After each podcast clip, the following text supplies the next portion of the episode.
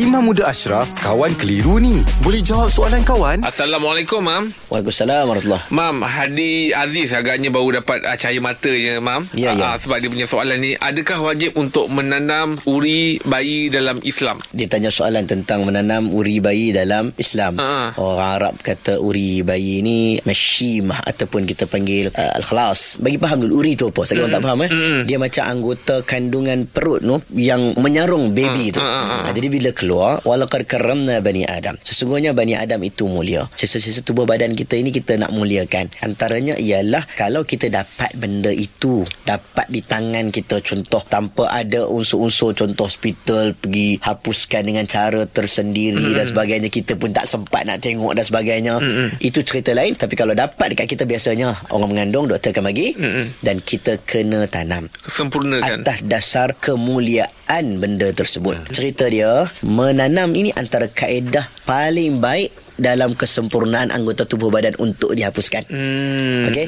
contoh kuku, kuku, rambut. Mm-mm. Lebih baik tanam sepatutnya lah. Maksudnya kita kalau boleh ambil tempat yang lebih afdal lah, Mam, eh? Ya, Oh, tempat yang lebih menanam afdal. tu lebih afdal, ya? Ya, ya, menanam tu lebih afdal. Baik, Mam. Terima kasih banyak, Mam. Baik, baik sama. Alhamdulillah. Selesai satu kekeliruan. Anda pun mesti ada soalan kan? Hantarkan sebarang persoalan dan kekeliruan anda ke Sina.my sekarang. Kawan Tanya Ustaz Jawab dibawakan oleh Telekong Siti Khadijah. Serikan lebaran dengan Siti Khadijah dari 17 Mei hingga 9 Jun. Combo menarik dengan penjimatan hingga RM100 dan diskaun hingga 30%. Kunjungi butik SK atau layari sitikadijah.com.